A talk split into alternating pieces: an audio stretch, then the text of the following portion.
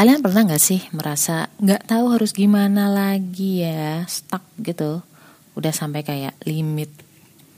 Ya bisa karena dikejar debt kolektor, dikejar hutang, misalkan ada masalah dengan anak, pasangan, karir, apa aja deh, pokoknya yang kita cintai gitu deh. Ya kan gini ya, manusia itu kan diuji dari apa yang dia cintai, bener gak?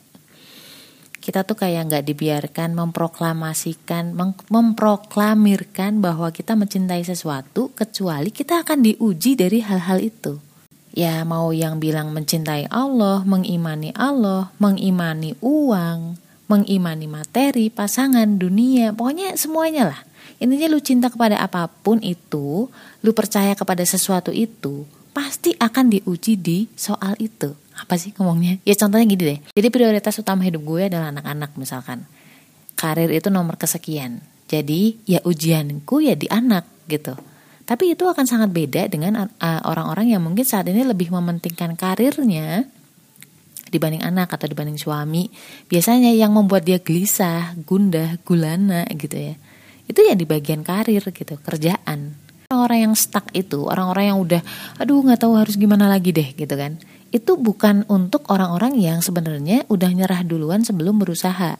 Jadi contohnya gini deh, gue punya temen, ketika dia diharuskan konsultasi atau negosiasi sama bos, ya karena ada ada masalah gitu kan, belum apa-apa nih dia udah bilang gini, duh kayaknya nggak akan berhasil deh mbak, duh kayaknya ngelihat dia bos kita kayak gitu karakternya kita kayaknya nggak akan dapet deh apa yang kita mau. Nah itu, jadi belum apa-apa, belum ada usaha, dia udah menyimpulkan duluan. Nah itu nggak akan berlaku yang kayak gitu. Jadi orang-orang yang stuck, orang-orang yang sampai ngomong, aduh nggak ngerti lagi harus gimana, itu orang-orang yang, yang biasanya tuh udah sampai limit, udah ngeluarin semua yang dia bisa, semua pikiran-pikiran dia, ya pokoknya semuanya lah sampai mentok.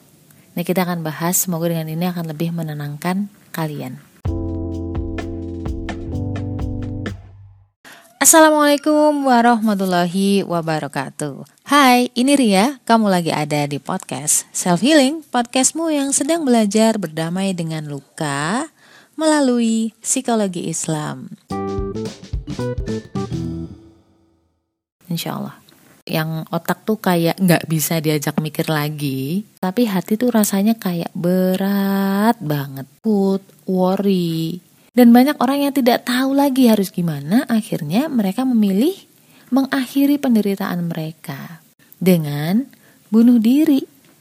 Ya aku nggak nyepelein ya. Ketika kalau berada di posisi kayak gitu, hati, akal, bahkan fisik itu kayak beneran berhenti bekerja. Lu bayangin ya, kayak lagi dikejar-kejar dinding berduri ya, kalau misalkan lu main game.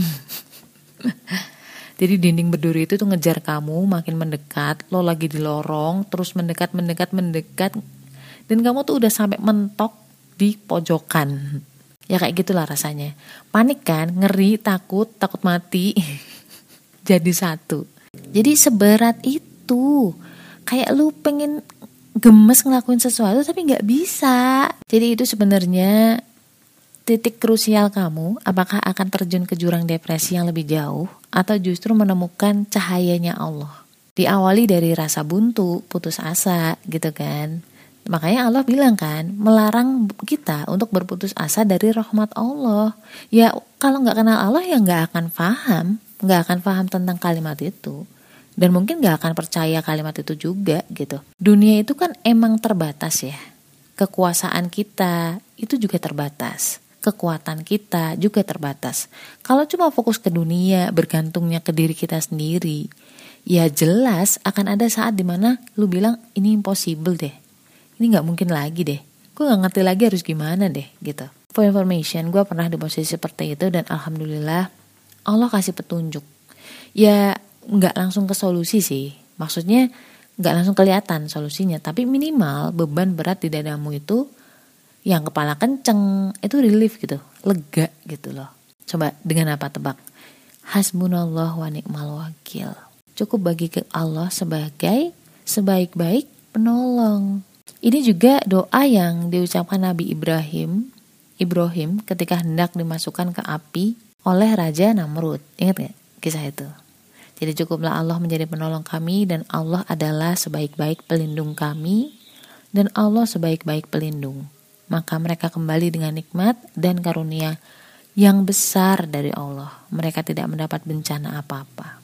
Itu di Ali Imran 173 174. Kamu boleh banget buka.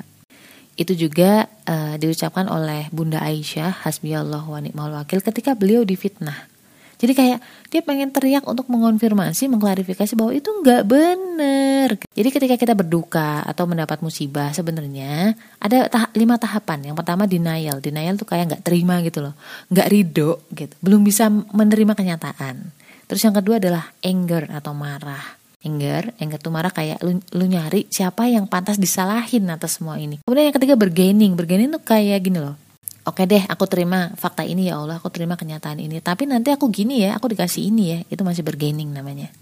Dan yang keempat ketika tawar menawarnya kenapa belum juga terlaksana gitu kan itu kamu akan ke tahap depresi. Di tahap yang terakhir adalah acceptance menerima. Kalau bahasa kita mungkin ridho ya dengan uh, takdir Allah. Ada yang nambahin lagi tahap keenam biar lebih cepat gitu ya yaitu dengan mengambil hikmah Makanya Allah tuh udah kasih kita petunjuk. Soalnya ada orang yang siliweran aja di tahap satu, denial gitu, nggak bisa terima aja misalkan. Allah itu langsung suruh kita dengan loncat ke tahap acceptance atau ridho. Itu kuncinya. Bahkan ada seorang alim berkata bahwa siapa yang bersedih karena urusan dunia, sesungguhnya ia telah marah kepada Tuhannya. Karena ia tidak ridho dengan kodo atau takdir Allah, dan gak bersabar atas cobaan Allah dan tidak beriman dengan kekuasaannya. Soal menerima menerima takdir Allah itu kan memang gak mudah. Kita tuh kalau gak percaya sama Allah ya gak bisa gitu loh, susah. Kita gak akan bisa percaya sama Allah kalau kita gak kenal siapa Allah. Ya harus kenal, harus paham betul, sering berkomunikasi sama Allah. Ya sama lah kalau misalkan kita sama pasangan gitu ya, kita jarang jarang komunikasi, LDR pula, nggak pernah cari tahu, nggak pernah mengalami kebersamaan sama dia, ya susah percayanya, isinya curigaan mulu, bener gak? Harus sering ngalamin kehidupan bareng-bareng, harus mengalami ujian bareng-bareng, sehingga tahu nih bahwa pasangan lo memang bisa dipercaya dan memang terpercaya, bener gak? Kayak obat lah misalkan, lu kadang-kadang atau dokter deh, lu harus nyoba dulu kan, ya menguji dulu satu-satu sampai tahu bahwa oh dokter ini teruji, oh dokter itu belum teruji, oh dokter ini ternyata gagal, misalkan gitu misal ya. Walaupun sebenarnya yang menyembuhkan juga bukan dokter tapi Allah. Jadi harus paham dulu, harus kenal dulu siapa Allah. Minimal kita paham dan tahu lah. Eh gak cuma sekedar tahu ya. Harus paham Asmaul Husna, 99 nama Allah. At least you paham bahwa la haula wala quwata illa billah. Kita tuh nggak punya kekuatan apa pun kecuali dari Allah.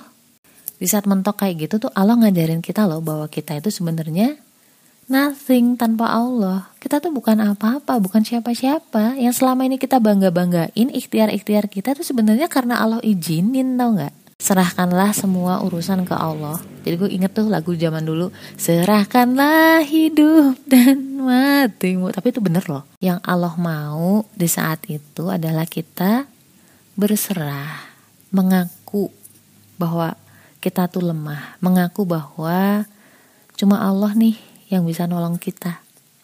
Itu hikmahnya. Itulah pelajaran atau hikmah yang bisa kita ambil ketika stuck di posisi musibah yang benar-benar bikin lo tuh kayak depressed. Dan itu pelajaran yang sangat mahal dan tinggi. Akidah, tauhid, tawakal. Gak semua dapat kesempatan itu loh. Dan sesaat setelah berserah nih, insya Allah beban hati kamu tuh langsung Allah angkat. Rasanya tuh bener-bener plong banget. Gue gak akan bisa ngomong ini kalau gak pernah ngalamin sih. Dan bukankah sebenarnya akar kata Islam adalah menyerah, berserah kepada Allah atas semua urusan kita. Selanjutnya jangan lupa juga berdoa berharap bahwa kita dikuatkan sampai ke solusi. Sebenarnya kalau solusi itu tuh udah ada gitu udah udah on the way pelan-pelan fading fading in gitu kan. Tapi karena kita panik nggak bisa ngeliat. Kacamata kita burem jadi nggak kelihatan ya. Karena ketakutan anxiety depresi. Makanya disuruh tenang dulu. Ya mirip-mirip ketika kita nyari kacamata gitu ya ke mana-mana panik gitu ya sampai ke lemari ke mana lah ke bawah ke kolong. Ternyata kacamatanya lagi dipakai sama kita sendiri.